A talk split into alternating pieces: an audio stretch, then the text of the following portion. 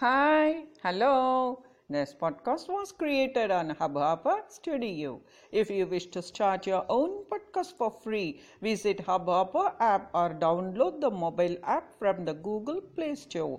Hubhopper is India's leading podcast creation platform. Start your podcast and get your voice heard across platforms like Spotify, Gaana, Google Podcast, Wynk Music and more. Click on the link in the episode description or visit Hubhopper app. Hmm. Chimes. Charity begins at home.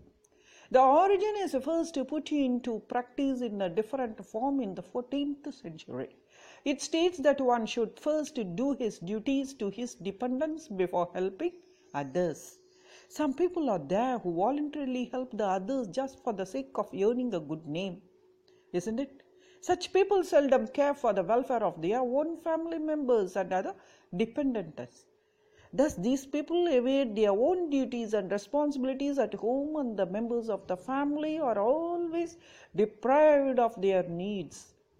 This proverb insists that one should ensure the well-being of his own before he does for others. Sometimes we find that when there is a tragedy that has happened in some part of the world, people and governments rush to help those in hunger and cold. But there are millions of people in our own country suffering the same fate every day of their lives.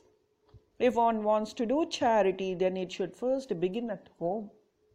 Variant of this proverb is, light your home first, before you light up at the temple. Mm, chimes.